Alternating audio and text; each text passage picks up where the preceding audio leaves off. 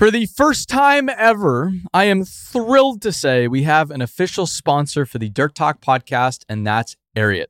I've worn Ariat boots on every job site I've visited over the years, traveling in them across five continents.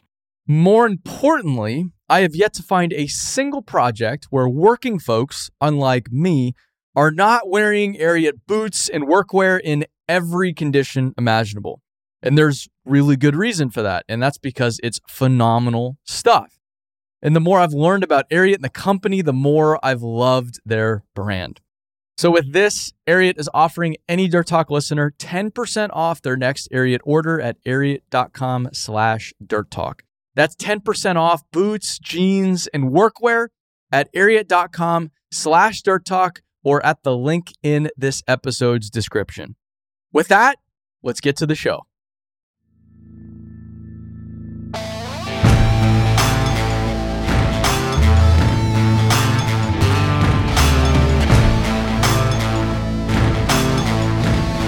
And then when you're done, you hit it and it goes from red So, to green. do you ever listen to any of your own podcasts? I do. Do you? I, I never do. Like I that- do. I listen. I- I, listen to the internal ones to audit my messaging and my language, but I don't. I don't listen to Dirt Talk all that much. Yeah, yeah, same same thing. I hardly ever listen to my own DL podcast. Yeah. So, but Yeah, it's. like, I don't want to hear myself talk. I was there. I know. I know what I said. I I try to. The thing I'm I'm really ca- uh, I I really watch is whenever I speak. I have it recorded and then I go through and listen to it and watch it very carefully. Yeah, make sure you're articulated well and Yeah, yeah. It's helped. It's helped me a lot Yeah. to watch my watch watch my speaking. Yeah. It, and it's uncomfortable at first. no one likes to hear themselves talk or watch themselves talk, but I feel like that's you need to watch the game film to actually improve. That's yeah. That's why I, I watch so many other podcasts trying to pick up how do they do it, what's the format, how are they asking questions, how the conversation flow, what's happening there. Well, and once and once you start to have a podcast, you start to appreciate the art that is Yeah. having a conversation in front of a microphone because it's it's a different deal. It totally is a different deal. Like Yeah. you got to ask the right questions, make sure the conversation flows. Yeah, and- yeah. yes. Yeah, it's it's it's not as easy as just getting an interesting person because you you have to create at least hour plus or forty five minutes, whatever it is, of really compelling content. And there are so many compelling podcasts out there. Yep. It's like I need to be more compelling than you know a, a Jocko or somebody like that who's very damn compelling. Yeah, I mean, people love stories, right? So I always try to tell my guests, like, just people love stories. like, yeah. don't give me the product pitch here. Like, tell Yeah. me, give me, go to the next layer deep. Let's talk about this. So tough sometimes. So you you have a podcast, so you're typically on the other side talking to other people, but you have a company called Diesel Laptops. Yes, Diesel Laptops started a while back. I was I was thinking about the name of your company this morning while I was running. I was like, because I I liked we went to dinner last night and I got a much better explanation as far as what you guys do, which Yeah. we'll get into in a second here. And I was thinking about, I was like, that's actually a pretty clever like that explains it perfectly. You, well, it did at first. So here's my problem, right? Now we have EVs and we do stuff on mobile devices. So I'm like, none Uh-huh. of this makes any sense anymore. So yeah. I'll I'll tell you the only reason we did diesel laptops was I'm working for somebody else. I'm starting to do like these kits and starting to, to build stuff part time online. I'm like first on an eBay. I'm like, I need like a like a name on eBay. Like, what am I gonna do? And then I do a little research and I figured out most people I was selling these kits to hook up to commercial trucks. And the Mhm. two word search terms that people were most using on Google was diesel and laptops. Really? I'm like, yeah, I'll, I'll just call it. I'll just, I'll just call it that, and that that's that's where it started. So, it's it's gotten the the water's definitely gotten murky, but Yeah. you know we're we're gonna figure it out, the branding and everything as we go on. But it's such a big brand name in our space now that people know who we are. Yeah. that it's hard to you know I don't want to don't want to taint that. Well, the guy in here, Riley, he he saw you guys. He's like, "Oh, the diesel laptop guys guys are here." I'm like, "Yeah, yeah, Yeah. that's them." I'll, t- Yeah. I'll, I'll tell you what. One of the one of the weirdest things for me is like getting recognized at weird places. like, I'm sure it happens to you too because Yeah. your face out there. But it's just been like, like I was on an island with my wife on our pontoon boat on our lake, and I'm like with my shirt off, just kind of there. My kids are playing. Someone rolls up like. Are you Tyler Robertson with diesel laptops? And my wife's like, "What is that? like, can we not have this in our life?" I'm like, uh, "It's kind of part of our life now." So Yeah. you know, it's it, it's it's amazing what social media and doing all these things can really do for your your personal brand and your company brand at the end of the day. So, uh, I guess go to that. How have you used social media? You've been pretty deliberate about social media. Like you, you, I go on LinkedIn. If I scroll through my feed, you're almost always there. Yeah. Almost always. Yeah. And I hope you can say the same about me. I I constantly see stuff from you guys, right? Not only that, I, later we got to talk about how I get my employees to do like what your employees do in post because I, I Uh-huh. can't I haven't I guess I haven't pushed them, but so so for me it's it's been LinkedIn, right? And the reason for that was when I was starting my company, I didn't know anything, and I had all these pressures and all these things. I'm just trying to figure things out. Mm-hmm. And I was like, who can I talk to? Like my wife, you know, God bless her, but she she doesn't understand business or what I do. And my my dad doesn't. Like and it was just me in my garage. And like, where do I where do I talk about things and just have an outlet to go? And Mhm. then I was like, man, LinkedIn. Like I I kind of had an account for a couple of years, but I was like, well, I'll start posting on here. And um, I mean, I, that's just been my place I've gone to for the last couple of years. And, you know, now it, it's similar to you guys. It generates millions of views all the time. And I think I'm probably more transparent than most people on there. I have no problem telling people like, hey, this this bad thing happened. Like a hacker stole 40 grand from us. And that's what I learned from it, how we're not going to make it happen again. But I also try to talk about all the good stuff and the things we're doing. And it, it really does turn into a huge branding thing that people, and especially in your space, just know who you are and what your company does and why you do what you do. And people want to buy from people they like and people they believe in. Mhm. And a lot of again, what you do here at BuildWitt is is a lot of that reason is people understand you're not just here to sell them a product, you're here to help solve a problem. Yeah. I think, and I, I oftentimes question, like, why do people still do business with us? Because we suck a lot of times, or at least I suck a lot of times. And I think that's a big piece of it is they at least they at least know we're giving it our best shot, and we're not we're not bullshitting them, we're not screwing them over. Like this this is what it is, and it's not perfect a lot of times, but at least we're telling you the truth. Yeah. I mean, I, I can tell you the thing that like stabs me in the heart the hardest is like when we go get like these Google one star reviews, like yeah, you guys suck. Yeah. like your tools just doesn't work. And I'm like, we sold 30,000. It works. Like there's something else going on here. Right. Right. But you, you have, I mean, we definitely have our haters out there. There's, there's no doubt about it. Um, and then we started doing net promoter scores and you know net promoter scores is this range and everything and i get all the feedback and you know i always go to like the negative ones i kind of don't even look at the top ones and they're, Yeah. they're like they're like gut punches man yeah, they're, and they're straight up telling you what's wrong. But I, I'm like, I love that. I'm like, you know what? That's what we need to work on. Don't don't worry about those five star reviews. Let's go worry about like how did we fail this customer and how can we fix it so it never happens again. hmm And I think that's a lot of companies don't do that. They and but that's part of growing a business and trying to figure things out. And as as we all know, anyone listening to this, as you scale your company, you're gonna have problems. And and God knows we've had plenty of our problems happen in the past. Well, anybody with a compelling career is to have problems. I think that's one of the key like that's one of the key ingredients in a compelling career in life is you you have to go into areas you're unprepared for, whatever it is, whether that be business or pushing yourself, you know, getting a doctorate. I don't I don't care what it is. But that's that's it. Like that's where you grow. That's where you make things special is when you go into places you're wildly unprepared for. Yeah. So seven years ago when I started this, like it was so easy for me. It was just me, my garage. I talked to every customer. I knew everything Mhm. going on. And I can tell people now, like here we are seven years later, you know, two, over 200 employees, all these things. And some days it really sucks being the CEO. Like I don't, I don't want to be dealing with HR issues and accounting and budgets and for like, I hate that stuff. Like I just, I just want to go make cool new products and keep go solving problems and that that's been tough for me to, to have to give up some of those things and do things I don't like.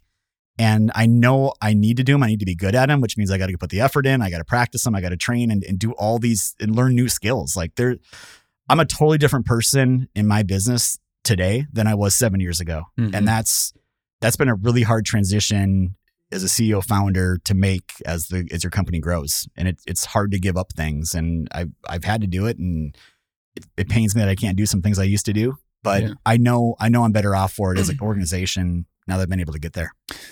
Talk about the original kit. What was the original product? What was the original problem? Yeah. So the original problem was trucks through the years, the EPA got involved and added a bunch of emission equipment. You know, basically they had to add a bunch of emission parts to these engines to make them meet emission requirements. Mm-hmm.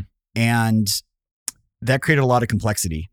And dealers got training, big fleets got training, and everybody else got nothing. Hmm. So if you owned an independent shop or a small fleet and you got this new EGR valve or DPF filter, you there was no training, there was no no, no instruction manual on how to fix or troubleshoot these things. The OEMs hold that really close to the chest. So the original problem everybody had was, and everything got computerized. So it was, I need a tool to hook up to this truck. And I need to be able to know what the codes are, Hmm. how to fix it, what's going on here. And it sounds like a simple thing at first, but nobody had that one person made software, one person made the hardware that goes between the truck and the laptop, and uh, of course somebody else made the laptop, but nobody made all three. So I just like, well, I don't even have my own products at this point. I'm like, well, I found this guy in Canada. He had this great piece of software that just read everything on every truck. Hmm. And his website looked like it was out of the 80s. Uh, Don, bless his heart, he still works with us. Uh, but I was like, Don, can I can I just take your software program, preload it on a laptop, and I'll I'll make the hardware all installed. I'll configure the Bluetooth, the firmware, like it'll be ready to go out of the box. I'll sell a kit. The guy's like, I don't think it'll work, but give it a shot. And I, I all the pieces, marked it up like 400 bucks, threw it on eBay, and it sold the next day. Really? And I was like, huh. So your first product was on eBay. Oh, I started on eBay. Yeah. Ah. Yeah. I started on eBay. That I didn't have a website. I had nothing. I was like, I, I think this can maybe help people. And then I then I took that money and I uh, bought another kit. And then I put it on eBay and, and I marked the price up another 400 bucks and it sold again right away. Like, well, son of a gun. So so now I've sold two kits. I, I've got a couple thousand bucks in my pocket, and I'm just like, well, I'm going to build two kits. I'm going to raise the price again, and they sold. And I, I've I've basically it sounds crazy to tell people that, you know, we do, we'll probably do 75, 80 million in revenue this year. And people are like, well, what'd you start it with? I'm like, I don't know, 1500 bucks somewhere, Yeah. somewhere in that neighborhood. Um, but it's just been rolling up. But that was the original thing was like, just give people a product that will let them do what they want to do. But it quickly led to a ton of other products as we started to realize people needed more than just a diagnostic tool. Um, can you explain the the codes thing? Because you, you hear the term codes, and, and Yeah. if you're in the industry, you understand that. But Yeah, my check engine light came on, right? Like, Yeah. Actually, I was driving here today, and my car's check engine light came Oh, on. perfect. Yeah, perfect. I But only is drive it- six is it hours back. oh, It- oh, no, it's, it's your oh, it's Oh, your yeah, car. yeah, oh, yeah, so yeah, then it is your problem. Yeah, it is my problem. Great. Right. So, so what people I guess need to realize is like, why, why did a code, why did my dash light come on? Right. Hmm. And kind of what's going on there is there's a sensor somewhere on the vehicles have hundreds of sensors now, right? There's a sensor value that changed and hit a certain threshold. And then the ECM, the computer on the truck goes, oh, we have a problem. And that's how most fault codes work today is just electrical signals, right? So it's either a value gets above a threshold or it loses ground or the voltage changes or, or something happens somewhere to cause this problem uh, and the check engine light comes on.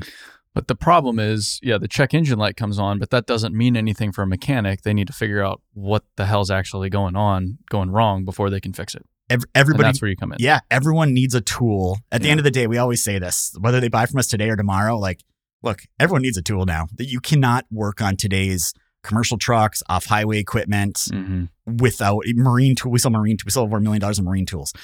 You can't do these things and be and diagnose and take care of equipment without the right diagnostic tool to do Sure. that. But what we learned really quick was you just handing someone a diagnostic tool doesn't help. So like Aaron, if I just handed you a diagnostic tool and go, hey, that that cat dozer's got a check engine light, Yeah. you're gonna be like, okay, what what what, Yeah. what do I do if I can even hook it up right? Yeah, I wouldn't even know how to, to hook it up. Yeah, where do I hook it up? Well, Yeah. we had to build that. So we actually had to build a library of videos and pictures and show people like this cable plugs in under the driver's armrest, plug it in here, right? So we had to build all that to show people. And then what we figured out is if you have a tool and you hook up to something and it tells you the code, now what? What, Mhm. what do I do with that? Yeah. And that was the problem we ran into right away, you know, seven years ago when I was doing this was, well, all we did was solve part of the problem. We didn't give them a solution. We just, we just told them what the code was. Now they need to know how to fix it. In order to fix it, you need to know troubleshooting for the code. You probably need a wiring diagram. Maybe you need some specifications. Mm. Maybe you need some room place instructions or some torque values. Like you need more than just here's the code. So I had to go to our team and be like, hey guys, uh, we need to be able to repair information for every single commercial truck and off-high equipment that's ever existed. And and that's that's a tall order uh, for us to do, but that's exactly what our team's done is go build that information. And some things are further along than others, but it was that was the next piece of the puzzle was like just let's give them that. Um, but it, it quickly led into other things like training and the phone a friend and all these other pieces that that people need. Yeah, you guys are all over the board now. All over the board. I mean, Yeah. even just the the the phone a friend thing. That's pretty slick. So you have explain that you have you have diesel technicians on standby. So I can call them up. Hey, here's what's going on, and they can walk me through how to fix whatever the problem is. Yeah. So we're the only ones that go to market and say, you're not just buying a tool, you're buying a concierge service. Like, Yeah. I'm going to give you repair information. I'm going to give you the great diagnostic tool. I'm going to give you live diesel techs or IT pros. You can call anytime you want. And they can chat with them right on the computer. They can call us in however they want to do it. And we can take we can remote in their computer and take it over. We can actually send them a link to their mobile phone. So if you want to use the camera on their mobile phone and see stuff, we can use that as well. And yeah, we're we're all about helping that pro- person fix their problem that they have. And to me, that's that's the way the world should work, right? It should be if you're you're you need to sell the entire package, not just one piece of it, to help your customers be successful. So we've learned that, and I, I think where that's evolved us from is we used to just do all that for free and give it away, and then give it by a renewal each year. And we've started to realize now, like, man, that repair information we built is so valuable. I think customers that aren't our customers that have somebody else's tool would probably want access to it. And we've done that. And we're doing the same thing with our call center. Like, man, I got I got dozens and dozens of diesel techs from all these different OEMs on highway, off highway, like all over the place, marine people.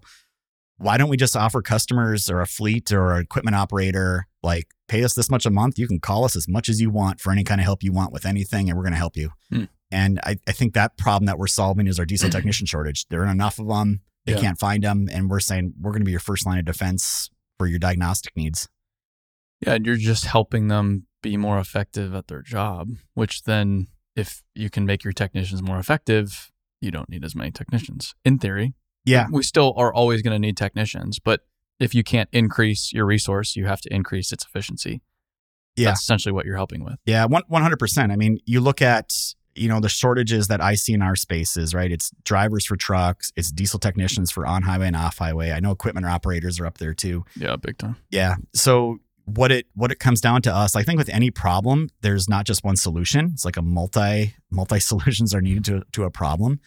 And for us, it, one problem is is we need to get more people involved in our industry, right? And I, I think us, BuildWitt, a lot of companies are, are trying to trying to beat that drum and trying to trying to do that. And that's that's a long term needle. Like it's hard to move, but it, it is a movable needle, and there's things that can mm-hmm. happen. We're both we're both doing that. We're on the other side of it as well, saying, well, why don't we just make the people that are up there already way more efficient at their job, as you just said? If if now they can do 10 hours of work in an eight hour day, we just, I mean, let's have that force multiplier going out there to make them better at their jobs. And Yeah.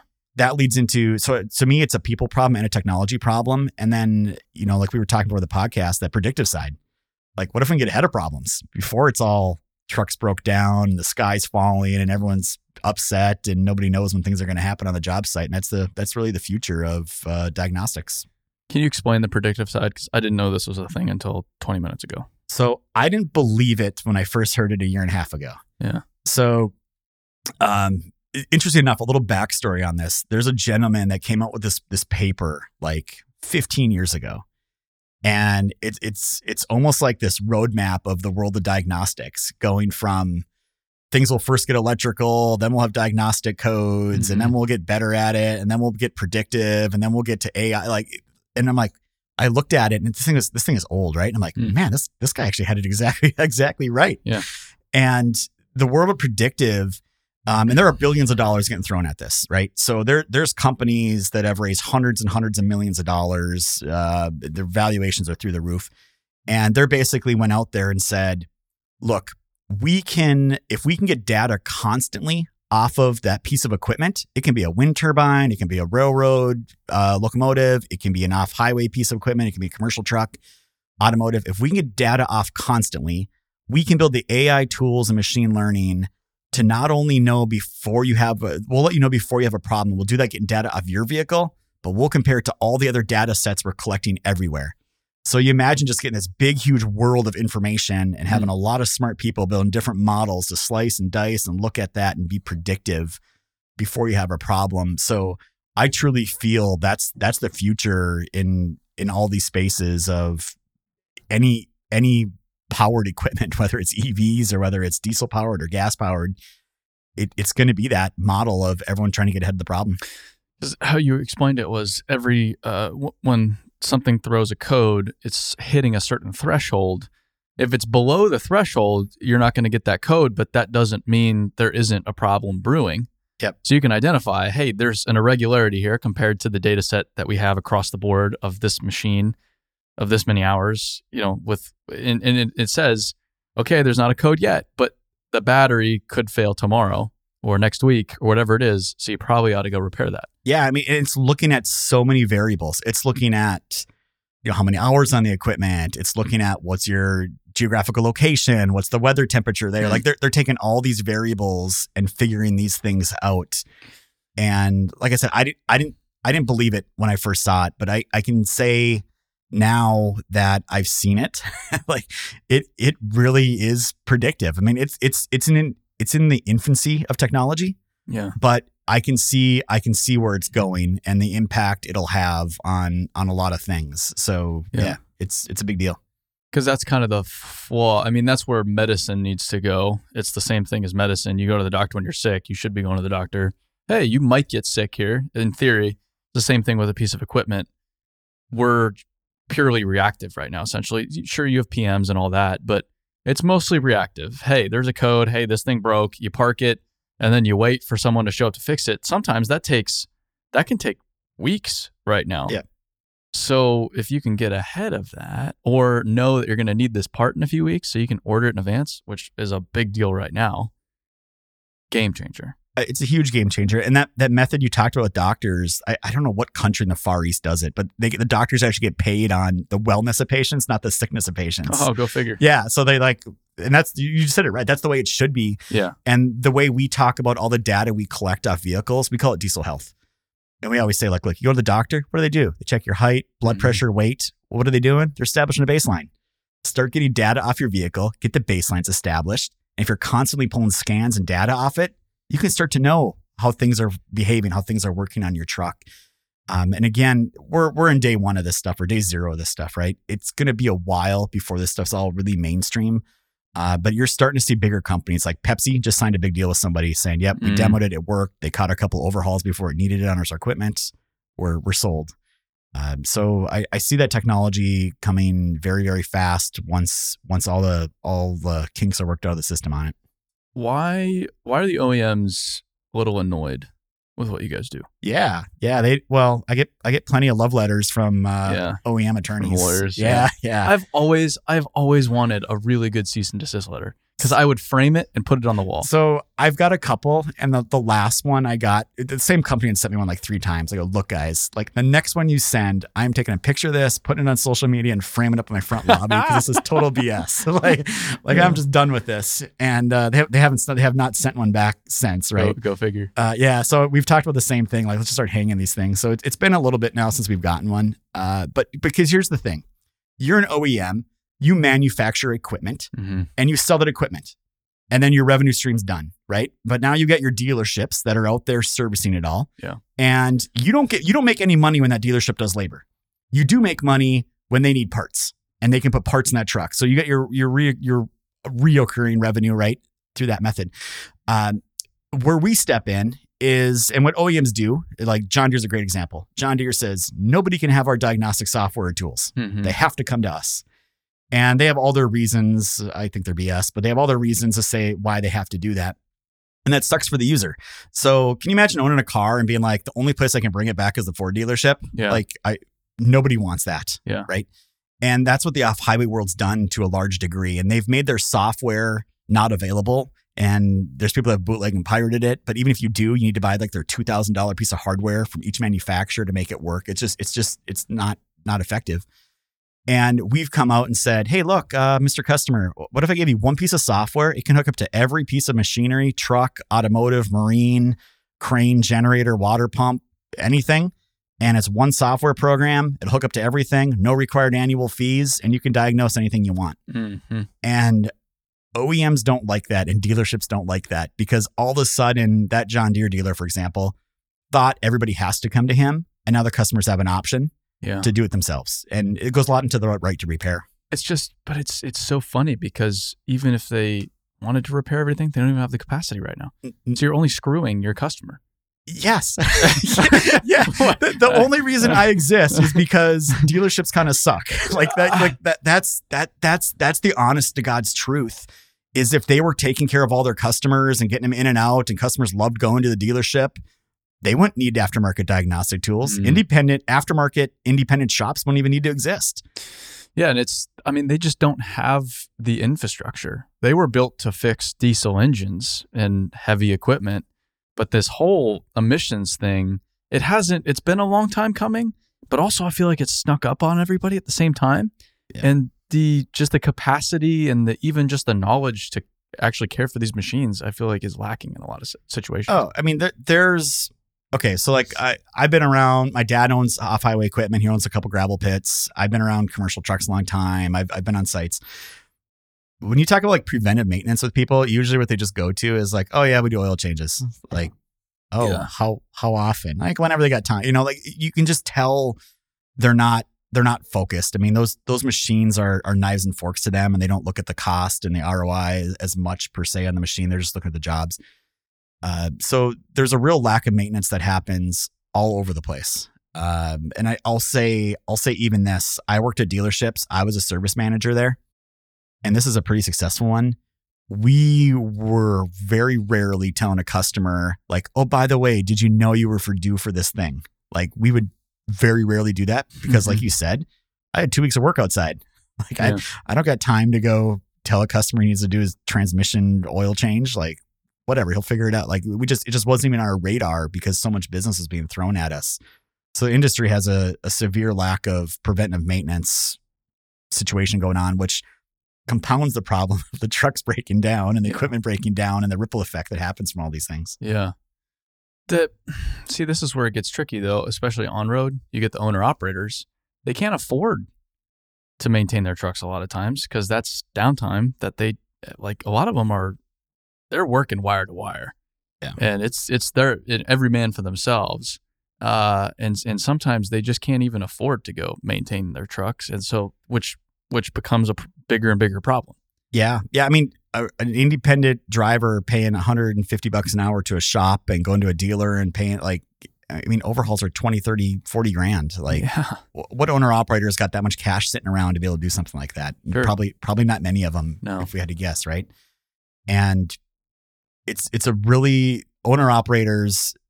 That industry is is so so wacky. Like uh, so many people entered it like the last couple of years because the Mhm. freight rates were so good, Yeah. Yeah. and so many now are just like. Forget it. I'm going back to driving for somebody else and abandoning truck. I mean, this is the whiplash I've seen in this in that industry since I've been around it since the early 2000s. It just is like this.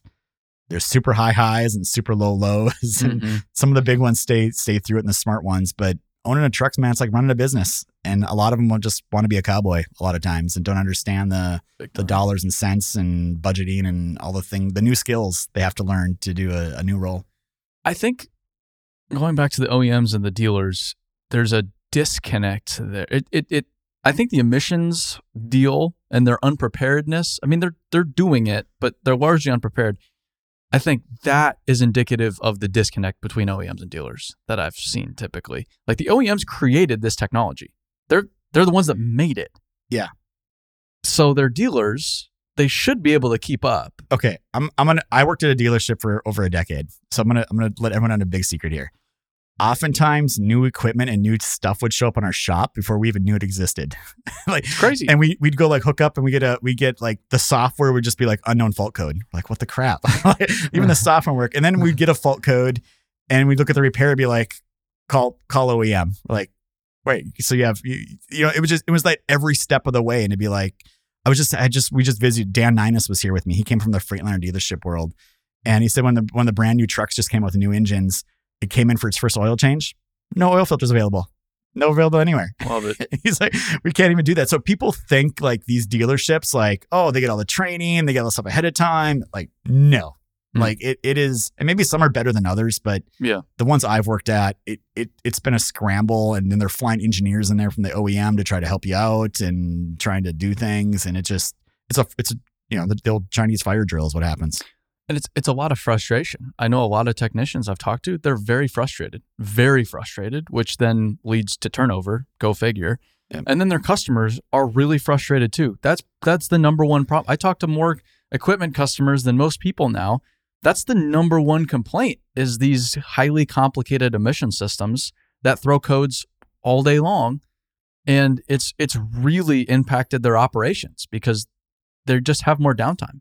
Yeah, and a, a lot of it comes back to what we talked about earlier is they don't they don't know how to properly maintain them. Uh, Yeah. Like those DPF filters need to come off every once in a while, go in Yeah, the yeah, machine yeah. and get clean and, and, and all these things. And um, people don't ever actually, it's like going back to the doctor example, you have a DPF that's plugged. People are usually like, oh, regen it and kick it down the road and let Mm-hmm. the, you know, it'll go.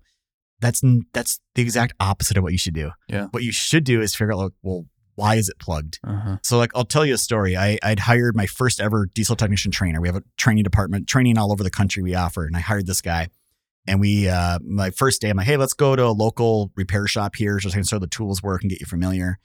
And we get there and I'm like, oh hey, you know, we're just here to check out. He's like, yeah, yeah, go ahead. Go go check out that truck there. It's got a problem. And I go over there and the, the driver's in the cab, right? And I we're like, hey, what's going on? He goes, man, this thing needs like a regen like every couple days. Like I can't do it with buttons on my dash. I got to bring it to a shop. Like, well, how often has this been going on? He goes, like weeks. And all they ever do at every place is they just regen it, and then I'm good to go for a couple days. Nice. And my guy's, yeah. So my guy's like, all right. He goes, like, anything else going on? And he's like, ah, no, I don't, I don't think so. He goes, yeah. You know, I'm going through like, you know, I found like I'm putting a lot of oil in here more frequently than I have been before. Like, okay. So, so my my guy, my guy goes hooks the laptop up, and there's there's there's like the regen codes, but there's a code for overspeed. And he he looks at he just looks at it, he goes, oh, I already know what the problem is. And the guy's like, what? He goes, I guarantee if you take that intake off the turbo, there's gonna be oil in there. So we go over there, we rip it off. There's oil there. He's like, yeah. He goes, you got you got an oil leak happening, and it's just pushing it through all the way to the DPF filter and plugging it up. oh, Like, and the guy's like, I've been driving around for weeks, and no one's done that. and then they'd regen it, and so it burns the oil off. yeah, burns off. He's good for a couple but then, days. and then it yeah. gets stuck up again. Yeah, Oh, but but man. nobody nobody fixes the upstream problems. They just keep kicking the can down the road Yeah, and then blaming oh this junky emission system and this and that, and it, yeah. it, it all comes back to it all goes back to no one's ever told people how to properly maintain and how to properly troubleshoot these things. The OEMs don't do it for their customers. They hardly do it for their dealers. And that's really where our diesel technician training centers have come in. Is we Mhm. have these centers all across the US and that's our most popular class is we're gonna teach you all about after treatment. yeah. I think. I mean, continuing the doctor example, it's like most people don't learn how to eat properly, so then they end up unhealthy as a result. Like I, I, I ran past a it was a bread truck the other day, and it was like healthy bread or something like all about this bread and how healthy it is. And I'm sitting there, I'm like, that's that's a lie. Like bread is not healthy. Like I don't know, I don't care how you slice it. No Yeah. pun intended. Like that Yeah. is that is not. But people believe that because they've never been Oh. taught that. Whereas everybody, well, it's heavy equipment, it's truck, you can just beat the hell out of it because historically you have been able to, but now they're a lot more delicate. There's a lot more technology on there, which does make it run more efficiently. It's not just about emissions. They Yeah. sip a lot less fuel if they're taken care of, Yep. um, which is good for everybody. But they just haven't. They still approach it with it's a piece of heavy equipment, so I can beat the hell out of it. Yeah. And I, I think there's a lot of people too that just when something new comes out, they kind of are like, man, what what is this thing? Like they're they're kind of not wanting to learn or not wanting to get into it, and it's a complicated thing. And and I get it. It's tough to figure out something new on your own. Like Mhm. it's really tough to do. And it, it's everything you're saying, one hundred percent about just if you're gonna own that equipment. I mean, you got a two hundred thousand, half a million, a million dollar machine you probably need to probably need to spend a little bit of time and money understanding how these systems work Yeah. and what you can do to protect that engine. It's like I was just at Fleetguard, who's right up the road from you guys here in Nashville. And they're a you know, billion dollar company. They sell filters. And the, the guy said it best. He's like, look, you can buy a fuel filter anywhere.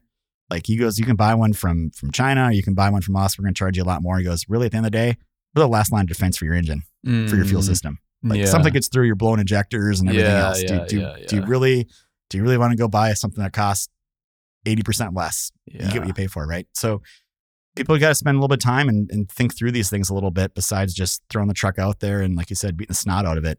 And I, uh, I hope my dad's listened to this because he does that quite a bit. So, but this is, I see this. So it's reality nonetheless. Like the missions thing is not going away. It is. It is to very much here to stay. And I'm not. I don't fully subscribe to. Oh, it was just the government. Like I'm like I look at all the OEMs. I'm like, you guys are making way too much money, way too much money here to just be like, oh, it was just the government. We're just doing what we're told here. Yeah. I don't buy that one bit. Anyway, it's it's it's here to stay, and equipment is getting more and more technical, which presents the opportunity for the next generation. Because I think if you can marry uh, uh, mechanical understanding and operational understanding with technological understanding, which this next generation has, you can create something really special and you can outperform just about anybody at that at that rate. So that's a huge opportunity for any young person. Oh, it's, a huge opportunity. So I, I always tell people like, look, if if your son or daughter is interested in this field at all, I can I can tell you something with absolute certainty. If they get in this profession, they're never going to worry about a job in their life. Yeah. Like they're always going to have a job. And the fact is, they're going to be making six figures in a couple of years. like yeah. it's It's not only it- going up. it, it's only going up and you never have to worry about employment and that's Mhm. something a lot of people can't say and you are you are absolutely right the people that understand electrical they understand how these systems work they're like gold man they they can they can literally name their price on what they want to make as a diesel technician and there's diesel techs working for other people making 100 150 200 grand a year working for Mhm. someone else and when they open their own shop or open a mobile truck Sure. they can make even a lot more Yeah, Yeah. and yeah, and you, it, and that's the cool thing about this job too is yeah, you can have your own truck, so you can be doing your own thing. I mean, you're running your own business essentially, and it could just be just you. that's been the huge shift I've seen the last couple of years in the diesel tech space. Is these guys are working for somebody else in somebody else's shop or somebody else's mobile truck, and then they then they realize like, well, wait a second, I'm getting paid fifty bucks an hour. I own my own tools. If I buy a truck Mhm. and find a customer or two, I can make 150 bucks an hour. Yeah. and all of a sudden, boom, they're in business for themselves. And I, I think a lot of those guys go through what a lot of business owners do. It doesn't matter what it is. They're just trying to figure out how to, you know, deal with receivables and bill the customers and all the all the stuff that comes along with it. But I mean, there there's a company out there that scaled up from like one truck to thousands and sold it for hundreds of millions of dollars. So it, it's it's like any business. You can scale it up and, and do the sky's the limit on how you want to run it. What's the future of trucking? You're pretty close to trucking, and I am always I'm so curious about it because you know automation, but you don't see it slowing down anytime soon. Automation's not coming out anytime soon. Yeah. Like, what's the future trucking? Yeah, like you know, the two that we always talk about are robots driving trucks, yeah, and then we talk about EVs. Right? yeah, So yeah. Oh yeah, yeah, those are like the- oh yeah, Those are the two big ones, and yeah. I can tell the audience listening. So here, here's I'll just tell you my general diesel laptop stance on this is I was late to the diagnostic tool game. I've only been in the business for seven years. There was companies 20 years before me doing this. Yeah. And you know, we the, the next biggest competitor have, we double their revenue size now. Like I I lapped them in seven years. And I'm like, man, this little EV space, man, this is like the great reset. like I'm I'm looking at my chops to be the to be the first ones here. So what I've learned, I guess we can talk about EVs first. So first of all, I've I've been invited to Navistar International Truck. I've been to their place. They they did a great thing with me. We're working with those guys. I got to drive some of them. Mm-hmm. Man, they are fun. Like you throw that you throw that pedal down, like It's immediate. oh they they get up and go. Yeah, Yeah. they're they're it was like a school bus. I was like, man, it's almost dangerous. The kids in here, but Sure. but it was it was a really cool experience. Um, I've talked to the Mack guys. I've been they've been on my podcast. Uh, we're good friends with the guys at Xos who are doing EV stuff. I followed the whole Nikola saga as, as Mhm. that whole thing unfolded. Just a yep. just a burning wagon over there at Nikola. But uh, but at the end of the day, um, EVs are going to be a long time before they're in the United States in, in any kind of huge huge capacity. So it's going to take a while for a couple reasons. One, if you want to buy an EV truck today, you got to start planning at least a year out. It really takes that long to figure out the infrastructure, Mhm. what routes are they going to run, how much battery do you need, weight ratings, and a lot of the trucking world is based off how much you can haul, which is weight, and everyone wants the lightest truck possible. Well, a standard class 8 diesel powered truck, you know, you're probably 17, 18,000 pounds the sleeper. You're over 30 with a EV. It's, it's hilarious. It is, yeah. So, different. so Yeah. you're like, okay, like Yeah. I can haul less, and the range is like Kenworth came out with theirs last year, and the range for a day cab model was like 200 miles. Uh-huh. I'm like, okay, so you can't haul as much, and you have to have more than less than 200 miles a day. Like you just you just narrow down so much like the applications for that truck. So you see other companies like Navistar, be like we'll do school buses, and school buses make tremendous amount of sense. Mm-hmm. They're they're back at their place every day or twice a day. They can charge during off peak hours. They can they have set routes, and it, it makes great sense. And I think Mack's doing a good idea too. They're really focused on refuse. Same thing as buses. They have a set route they go. Yep. They're back at certain times. Yep. Um, people want don't want brakes squealing and all these things happening at six in the morning picking up their garbage. Like that that makes complete sense. So I think when people think EVs, they think like the Tesla and the over the road trucks moving up and down the freeway, hauling the 18 wheelers. Man, it's gonna be a long, long time before before we see there's there's not even the charging infrastructure. No, to and, handle well, that. and you're just constrained by physics. Just Yes. because, like you said, you have to add more and more and more and more batteries. If you want more range, you have to add more batteries. Yeah. But then you're adding more weight, which doesn't work for trucking. It, it it's you're working against yourself. Um, whereas Tesla can get away with it because you don't need that much range driving around a city, and if you're home every day, t- you Yeah. know, charge it every day. So you go, I mean, maybe hundred miles, Well- so you're good to go. So here's the thing with charging too. Like if everyone decides to charge their trucks during the day, it's not going to work. Like they have to be charged off peak hours, Yeah. just for the the demand on the grid and the cost of it, and the, like there's a lot of variables through this whole thing. And people are always like, "Well, why are you so excited about EVs?" I'm like, "Well, number one, I, I've been around enough EVs. Like I popped the hood on one, and I thought there'd be nothing there, like a Mm. like the Ford Frunk. I was like, oh, there'll be nothing here. It was full of stuff. There's full of stuff underneath the frame rails. It was just different stuff. And they need cooling systems, and there's different electronics and different sensors. On the data coming off them is probably so much more advanced. Oh, the the dad the data is, and then where I where I actually think our biggest opportunity is, is people don't realize every one of these charging stations is a mini computer system. Uh, and it's got wires, it's got sensors, it's got electrical. I'm like, okay, man, I'm like, man, if every fuel pump turned to an electrical station, I'm like, just what if somebody made a diagnostic tool to actually hook up and diagnose all these charging stations and they have problems and do these other Mm. things? So for me, I think there's a there's a huge opportunity there, and we're we're still all in learning mode. But I can tell you at our our training centers, you'll soon be seeing our online platform. You'll soon see EV training because people people need to be safe. Um, you know, a school bus tips over, you got high voltage wires. Like you need the jaws of life to do something. Like what are first responders doing? What are recovery towing operations doing? How do they not kill themselves? How do they Yeah. not drag the wheels backwards and put put the reverse current back into the like? th- There's things that need people need to know about these to actually be safe as well. hmm It's, I mean, even the Ford Lightning, it's like, oh, it's a pretty cool truck, and and you're you're like, oh, the range like 300 miles or something. Wow, it's pretty good. And then I I, it was hilarious when it showed it towing the range, and it's just like almost Nothing. no, yeah, almost nothing. Yeah. So if you want to drive around, it's a great it's a great pickup truck. Yeah. If you want to do pickup truck stuff. Not a great pickup truck. Yeah.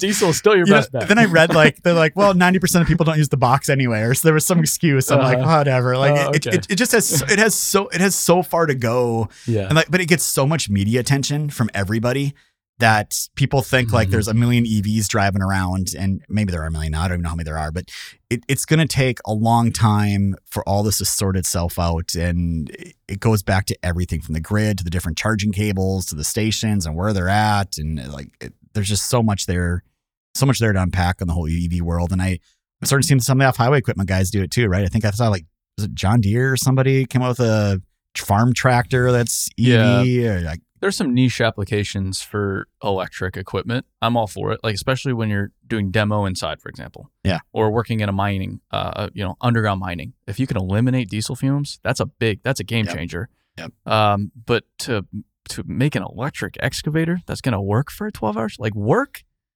Yeah. mm, It's gonna be tough. it's going to be a while. yeah, it's going to be a while. yeah, yeah. Um, so w- what's the deal? Uh, but but there is a lot of electric equipment that has a trailing cable. Yeah, yeah. So all big mining, typically big mining shovels. My dad's got a drag line that they they Yeah. electric. Yeah, Yeah, so it's all. Uh, so most of that's all electric. Like you'll walk up to one of those shovels and you'll just hear the cables slapping and the as the as the dipper opens, you'll hear kind of the squealing of the steel rubbing Yeah. against itself, but you're not hearing a. It's it's not. There's no engine. It's just whirls inside of the machine. yeah, Um. Okay. EVs. Autonomous. yeah, trucking. yeah. Robots driving trucks, man. Yes. Yeah. you go to you go to Arizona. Every time I drive down to see my sister in Tucson, so the Google trucks are everywhere. so I got a fun fact for you. Do you know why they do EV testing in Arizona or the United Well, States? I don't know the United States. I just know California is not very cool with it. So then everybody came over to Arizona. So so this is another like backwards thing here. In the United States, we make laws to ban things. Mm-hmm. The rest of the world usually makes laws to allow things. So, so a lot of European companies they don't have laws that allow them to do like EV uh, autonomous driving. It's not it's not allowed by law. But here, there's no law against it, so they can they can do it here. Hmm. Um, in Arizona, uh, it's straight, flat, you know, all those things. Yeah, and dry. yeah. So what it really comes down to with EVs is processing power of all like there is so much those things are looking for and having to look for, right? And all the variables that go along with that with reflections and curvatures of roads and the road lines Yeah. and the speed limit sign. Like there's Rain. oh, yeah. there are so many real world variables our human brain just does in a split second that Mhm. computers they're getting there they're not, they're not there yet uh, so I, I guess the best example i can give is in the commercial truck world today adas advanced driver assist systems i think we're in the automotive world we're all familiar with these right these are lane guidance these are uh, you know adaptive cruise control like all these cool things that we all love in our automobiles today. So we're kind of on like gen 3 of that with commercial trucks and it really all kind of sucks still. Like um they're they're getting better. Some are getting way better. So Daimler and Volvo are like way out in the lead in in this in this regard uh, but it still has it still has a way to go. So people that have like kind of the older stuff, man, if you're coming on a curve with a guardrail, the reflections are causing problems, and it just Mm. it- it's not the best stuff in the world. It's it's way better than it was ten years ago, but it, it has a ways to go. I, I think the other the other big ones are really it's really going to be these like private companies or the public companies now. So like TuSimple, they went public last year. They actually are not a truck manufacturer. They are a company building autonomous attachments that go into technology for the vehicles. So their hope is to actually go sell it to the OEMs so they don't have to develop Mm. themselves. Yeah. The whole thought is OEMs are good at building trucks and they're they're all trying to say they're so, like they're trying to say they're software companies. And Daimler and Volvo just have so many resources and they're in the automotive space as well. So there's crossover. The other guys, Yeah. PACCAR and you know those guys, Mack, uh, not Mack, but PACCAR and International, not as much. So I think they're all looking at it like, okay, we need to we need to we need to partner with someone that really knows how to do autonomous and embed that technology in our trucks in in some way. So I it's still going to be a long time. So I had a I had an expert that I talked to. I did a webinar with them and a podcast with them, and he's talking about all the different types, right? And there's everything from like drones above and using guidance to tell the truck where to go to Wow. to platooning where you got two or three trucks literally bumper to bumper doing 70 miles an hour And down I've, the I've freeway. seen, I've, I've heard that's more promising, but I don't, I have no idea. Some companies love it, but like ah, I can't remember if it's Daimler or Volvo. One of the, one of the big ones, they abandoned it about two years ago. They Really? just said, nope, we don't believe in it anymore. We're going a different direction. So yeah. uh, it- at the end of the day, people just need to realize. I mean, there's there's billions of dollars here. People are pouring into this, trying to trying to figure things out. Mhm. Um, a lot of it has a long way to go still. And here's the thing with driverless trucks: who unloads the truck when it gets somewhere? Yeah. The driver. Yeah. The driver a lot of times is is doing it. So. I, again, I think people look at robots driving trucks and they think the up and down the freeway is the place. I don't. I don't think so. I think the place will actually be like the loading yards. So imagine a world where a driver drives his truck in, pulls into a spot, hops out, hops in another truck, and goes drives to the next location. hmm And then that truck's just on robot control in the controlled environment. It's not dealing with 70 miles an hour Yes. and all these variables. It's doing five miles an hour Yes. cruising around. So I think, in my opinion, that's probably where we'll see autonomous trucks work best. And I, I kind of view it like like all the warehouse robots like Amazon has and these guys, right? Like Mhm. controlled environment, they got grids, they got all these things, and robots are just shuttling product from point A to B. And I think that's how a lot of these bigger bigger shipping and distribution centers will will operate outside the warehouse space. It makes sense. It makes sense. I so the the company still with the most autonomous miles in history is Caterpillar, and that's because they've been doing it for 20 years in the mines, mostly in uh, Western Australia. But mining, it's pretty simple. I mean, you take it from the pit to the crusher, pit to Yep. the waste dump, pit to the crusher, and you don't have Karen in the minivan doing her makeup, Yep. swerving into your lane. You don't have to worry about that. Yep. So you can just you can you can automate it because you just have to figure out the environmental components, but you don't have to worry about the human element. And there's like no there's no opportunity for error there with these because you kill one person Oh, you're shut down. sh- you're shut down. I, I watched it with Uber. Yeah. Uber had a massive program in Tempe. They killed one person. The person was at fault. The the robot Yeah. car wasn't, but the whole program got shut down overnight. Yep. Huge, huge, hundreds of millions of dollars poured into this program. And the the irony is autonomous driving is way safer. Yeah. And way more efficient than human beings. It can like on a two-lane highway, if you automated all trucking and driving, there wouldn't be traffic. Yeah. Ever. So like the last car I bought had adaptive cruise control on it. So I'm, I'm you know family trip, got the wife and kids in there, and I'm driving along. And my wife, you know, and I'm just like, oh, adaptive cruise. I'm just like, I'm going in between lanes and everything. And it, you know, kind of breaks hard one time because someone pulls Yeah, up front. yeah. She starts yelling at me. I'm Yeah. like, I'm not even doing this. Yeah. It's, not, it's, It's a the ro- it's the robot. Like, I, she's like, can't you just drive it? I'm like, I guarantee you this thing can drive better than I can. Like. I, I have, I have full confidence in that. And I agree. I've seen enough videos of of automatic braking and collision avoidance stuff like kicking in when the the human driver just never would have caught it. So Mhm. I I fully believe in it, and it, it's it's like it was told best to me. Uh, but Richard's the name of the the expert. He goes, look, first ninety nine percent is not tough.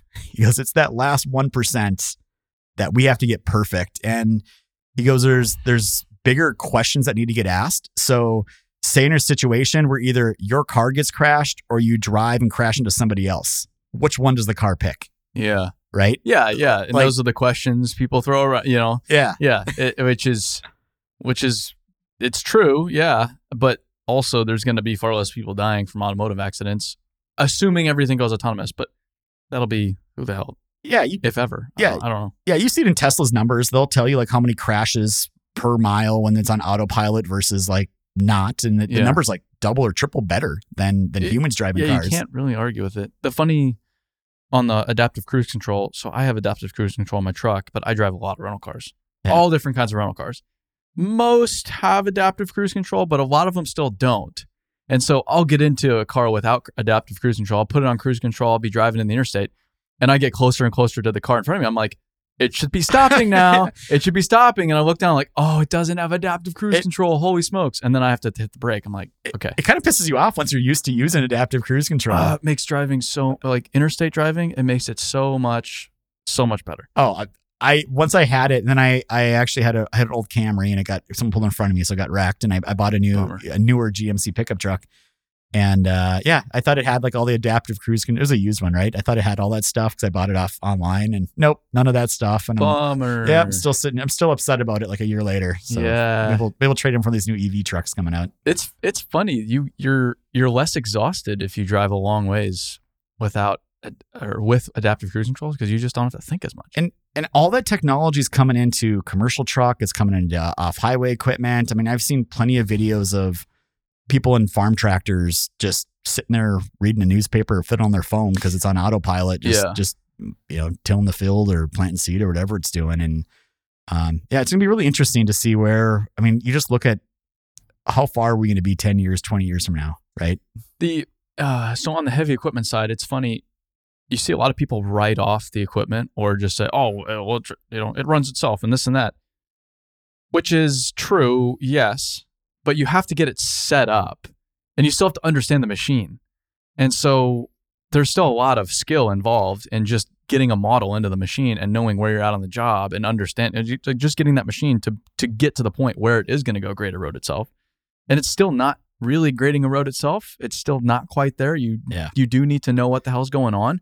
I mean, if it is like a straight pad, okay, then there's nothing to worry about. Yeah. But otherwise, and that's very rarely the case, there's still a lot going on and it's just a different skill set. But they kind of use that as like just a, a way to kind of write off people that use it. I'm like, I don't Yeah. know. I, I've seen people be way more effective with that. Marry their again, like the, like I said, their operational mechanical know-how with the technology. That's the sweet spot. yeah what about remote control stuff have you seen many operations using the remote control stuff or is it still kind of Um, a gimmicky thing Um, so it it's it's for specific applications. So if you have say and, and actually it's pretty slick. So one of the biggest commercial examples that Caterpillar has is they have loaders that are remote control for a company called Associated Terminals on the Mississippi. So when they unload barges, they have these big clamshells that come in and go grab aggregate or sand or whatever's in these barges, but they can't get the last little bit. So they'll have to lower a loader into the barge to clean out the corners Okay. and get all the material out of there. The problem is if you fall into the river, odds are you're not coming out, which it's wildly dangerous to be on these barges. And two, you're only in there for like 30 minutes. So you show up for a shift, you wait around, you run the machine, and then you wait around some more. Yeah. So this allows someone to be in a controlled environment, go into an office, sit in the operator station that they would normally be in with the loader, but they don't they're not risking falling overboard. And okay, this this loader's done. Great. Now you switch to this one. Now you switch to this one. And so your efficiency is through the roof. Yeah. So not only is it a safety factor, but it's just more efficient because now you can hop around and get better utilization out of your operator. I mean, it sounds like a lot of what we've been talking with EVs and you know driverless trucks. It's it's situational where things Yeah. are going to make the most sense for people to to use that technology and make it sure it's a make sure it's a benefit for them. And uh, yeah, I, uh, I- that's another thing that, that people dismiss. There's there's a lot of safety examples, but one of my favorite examples as well was uh, there was a mining mining operation that was ripping rock with dozers. Anybody that's ripped rock with dozers know that just beats the hell out of you. Yep. I mean, just obliterates your body, obliterates you with just one shift, and and people do it for years and years and years. So instead, you can do that in a remote setting. Yep. So you can run the machine and okay, yeah, you're not feeling the machine, but you probably don't want to be feeling it in that situation. And you can still do the job, arguably nearly as effectively without destroying your body in the process. To me, that sounds like a better proposition. But Yeah.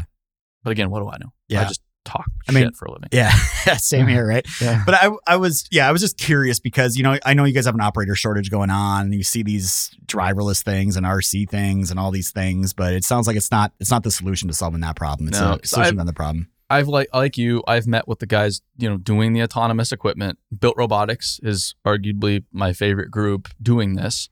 And they've admitted that we're only after right now the very repetitive tasks. So say we're on a wind farm and we need to go dig 7 miles of trench for cable. Yep. That's a mindless activity. And so if we can automate that and allow the robot to dig 24/7 and then take the operator that would be in that mindless situation and apply them in an area that suits their skill a lot better that needs a human being not only is the operation more efficient but that operator gets paid more Yeah. you're making operators more valuable you're Yep. not actually replacing you're not taking jobs which is the misconception so you're you're it's a win-win the company wins and the operator becomes more valuable Yeah. I mean, it's great all this new technologies out there, right? And I, I think it sounds like what I'm hearing from you, and I like I've shared too. It's like some of the stuff's just so early and people are figuring it out. But yeah but you I think like you said, like Caterpillar, they're not gonna back away spending less money on that kind of stuff. Like they're gonna keep away. throwing more money on it. And um, again, it just makes it a real a real interesting future as as things keep going on here. And I mean the fact is there's a huge huge shortage in talent gap right now. I mean there's 11 million open jobs and there's less than half that unemployment. Like it's not like we're gonna go make more people all of a sudden. Yeah. Or people are gonna start buying substantially less. Like we gotta we gotta figure it out and get the the right people in the right jobs and get you know technology in the right places to make everyone more efficient and better at their jobs. Yeah. Um what is what does diesel diesel laptops look like going forward Yeah, yeah. So going forward, I mean, so a lot like you, you want to make the dirt world a better place. I want to change an industry. So when I first started this, it was, you know, everyone's like, why do you do this? And at first for me, it was, well, hey, I just want to put food on the table for my wife and kids. I had a wife that didn't work and a one year old and three year old. Like I need to put a roof over their head, give them food. And then it became, well, can I can I hire a couple of people, make this like a you know profitable business and get going? And we we checked that box. And I was like, man, can I make this like a, a real business and like can we go far here? What can we do? And we, I think we've checked that box. And for me now, it becomes, hey, my industry, we got all kinds of problems when it comes to repair and diesel techs and all these things. And I'm really tired of our industry talking about the same solution to that problem for the last 20 years and having negative impact, so Yeah. to speak. Yeah. So I'm like, you know what? I think I'm fortunate to be in a spot with my company to be able to impact an industry for the better Mm-hmm. and that's really and I, i'm you know part crazy for doing this but I, I i can choose each year do i go do i go pull millions out of my company or do i just go spend it all and and help solve a problem that needs to get solved And for me, it's gone beyond just, hey, I'm here to make a buck and, and make revenue and, and do these things. It's, I'm here to go help solve a big, big problem that no one else has been able to solve. Yeah. And maybe I don't get there, but I'm, I'm sure as hell going to find out through that process. So I think that customers that that know us and know our company understand that story and that's where we're going. Um, I mean, I, I can tell you there's there's no reasons we do certain things. Like it's just because it's I just do it because I'm like I think I think I think this will help a lot of people if Mhm. we do this thing.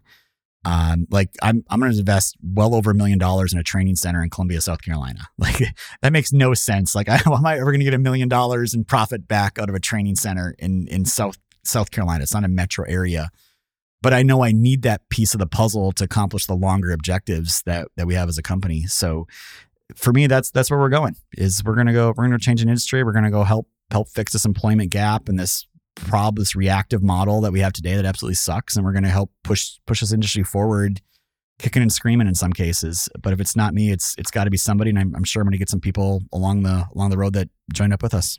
Yeah, and there will be some upset people, but it has to happen. It has to happen. And I like like you said, I'm just tired of the same conversation. You go to the conferences, it's the exact exact same conversation every year. Yeah. Every year. Over and over and over. Every conference. Yes. I go to all the different conferences. Wait, are we going to the same conferences? It's I mean, yeah, it, they're probably all pretty similar. Yeah. There's just no one sitting around. I mean, and I'm generalizing, painting with a broad Yeah. brush. There are some Yeah. remarkable people, remarkable people. M- most people that you know work with us. I'm talking uh, industry average, though. It's just like everybody has their hands up right now. Like, yeah, we'll and- figure it out. Well, you know, the thing I always say is everyone points fingers at everybody else, but never point at themselves.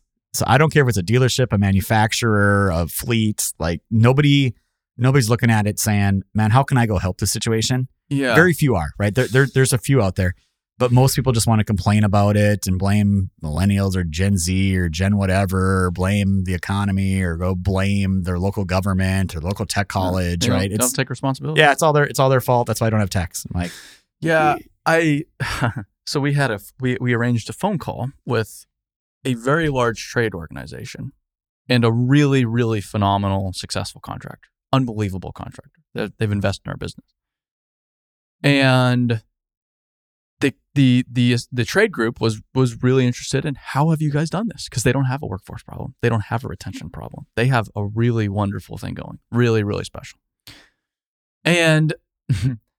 you know, they say that it started with us. We had to look ourselves in the mirror and ask ourselves, are we serious about this? And are we willing to change to make this better and to get us in this new direction? And the answer was yes. And that's the journey they went on. And it's paid dividends for them. But the, the people at the trade group, they seemed a little disappointed to hear that. Yeah. Because I think they were looking for, you know, something real nice and easy that they could just put on a beautiful little platter and serve it up to their their members. But that's not the answer. The, the the answer is no. We it started with me as an executive as a leader. I needed to change as an individual. We needed to care more. It was all about human beings and caring and loving their people and investing in their people and really creating a remarkable place to work for which then attracted more people to their business go figure Yeah. but that's well, you can't tie that up in a nice little compact package and go sell it to people. No, it's hard to do. I'll, I'll tell you like an example from my industry, right? So this is one of the biggest trucking, the biggest trucking association of, of for maintenance in the United States, and they get a new leader, you know, new chairman, whatever they're called, every couple of years, right? So you elect someone, and this person comes in and says, "I'm gonna, I'm, I I have a solution to solving the diesel technician shortage." And you're like, "Oh, okay." And we've been talking about this for 20 years in our space. Like, we're gonna make a video game. like, I always hear the video game. Like, thing. okay, I'm like, you know, and I, I heard this and I was like, man, you know, if video games worked, we'd have a bunch of Rambos running around here with you know the first person shooters. Like, okay, Yeah. I'm like, okay, like first of all, so they did it, and and they they got donation millions of dollars of like, people, oh yeah, this is great. Here's money. Make sure my brand's in the game. Blah blah blah. Sure. And last I looked, that game had been out. When I looked last, it had been out for like a year and a half or two years. And you know, you can go like see like how many installs like apps have had. It- less than less than a thousand. I'm like, okay. Yeah. I went and downloaded it. It was I'm like, oh, if you guys are gonna make a game, at least make it fun and make it work. Like it did it didn't Yeah. even work and it but it had branding all over from all the sponsors and everything. Well, I'm like, this was And this the- was doomed from the start. like we realized this over the past few months the flaw to a lot of these workforce development initiatives these video games they come at it from their perspective from their generation's point of view what they would have wanted Yeah. as an 18 year old as a 14 year old whatever it is but that's not that's not it that's that's so far from reality now that they need to go i mean look like okay great so you're going to give a 13 year old video game that you can either fix a truck or go murder zombies Yeah. Or go play Minecraft. Like dude i'm gonna go murder zombies every day of the week are you kidding me when they announced that, and everyone, I mean, they got so much like praise and mainstream media attention. I'm just sitting there like, this is the biggest joke that I've yet to see here. But it, it just it, it it just frustrates me to see how our industry operates in that manner. And I'm just, you know, so I'm like, you know what? I'm gonna go try to do what I can do about it, and that's that's at least I'll I'll go down swinging if it doesn't work out. But I I think we have an opportunity to really do a lot of lot of good for for people out there. a lot of good but no video games God no. God, God. I, I guarantee you, my I got a nine year and eleven year old. They're they're not playing a game about fixing trucks. Yeah. Right? yeah It is not. It is not The Sims or it's not Minecraft. It's not Roblox. It's not Call of Duty. Right? Like it's Sure. it's not fun. Um well tyler i've enjoyed this conversation Yeah, I have too. I mean, hey, first of all, thank you for like inviting us down here. It's been great to get to know you guys and learning everything you got going on over at BuildWitt. I, I obviously follow you guys a lot on social media. Uh, but it's it's been a it's been a pleasure to to see everything in person and and come on Dirt Talk. So appreciate it. hopefully you're not too disappointed not not disappointed at all. By the way, if, if people have never seen this place, like absolutely amazing the job you did building the office here, the headquarters. It's uh it's really impressive. i appreciate it I'm I'm embarrassed if you ever come to South Carolina to come visit, but Uh, I'll, I'll give you a tour anyway. you see but south carolina my expectations are a little lower which is which is like that and that i don't mean that in a bad way but it's just like I think you can get away with more in South Carolina. Like it's just South Carolina. It's just an easier, you know, easier going. You're in the South. I know Nashville's the South, but it's just it's so up and coming now. It's Yeah. not really the South anymore. Yeah. Yeah. Well, it is it is a little bit different in South Carolina. It took me a little bit. And if people are listening to me, they probably realize I'm not from South Carolina, but I absolutely love it there. It's a great Yeah. place, great place to raise my kids. It's so- one of my favorite states. Oh yeah. I love South Carolina. Yeah. Yeah. I mean, I like, yeah, I don't want people to take that the wrong way. I, I could not be more, I think it's one of the most underrated states in the union. It it definitely is. It's fast growing down there. So it's uh it's a good place to to raise a family and grow a business and, and all those things. Super. Um, so people can follow you guys on LinkedIn and Yeah, I mean I, I love LinkedIn. That's really the place I go personally. So Tyler Robertson, I'm on there. But we're I mean Diesel Laptops on the social media channels, Yeah. uh, doing all the all the things we can do and trying to trying to grow a brand, grow a business, and change an industry. All what's at the, one. what's the podcast? Yeah, it's called the DL. Ah, the deal. The DL. Okay, Yeah. super. So All right, Tom. Well, thanks for stopping by. no problem, man. Thank you very much. Appreciate it.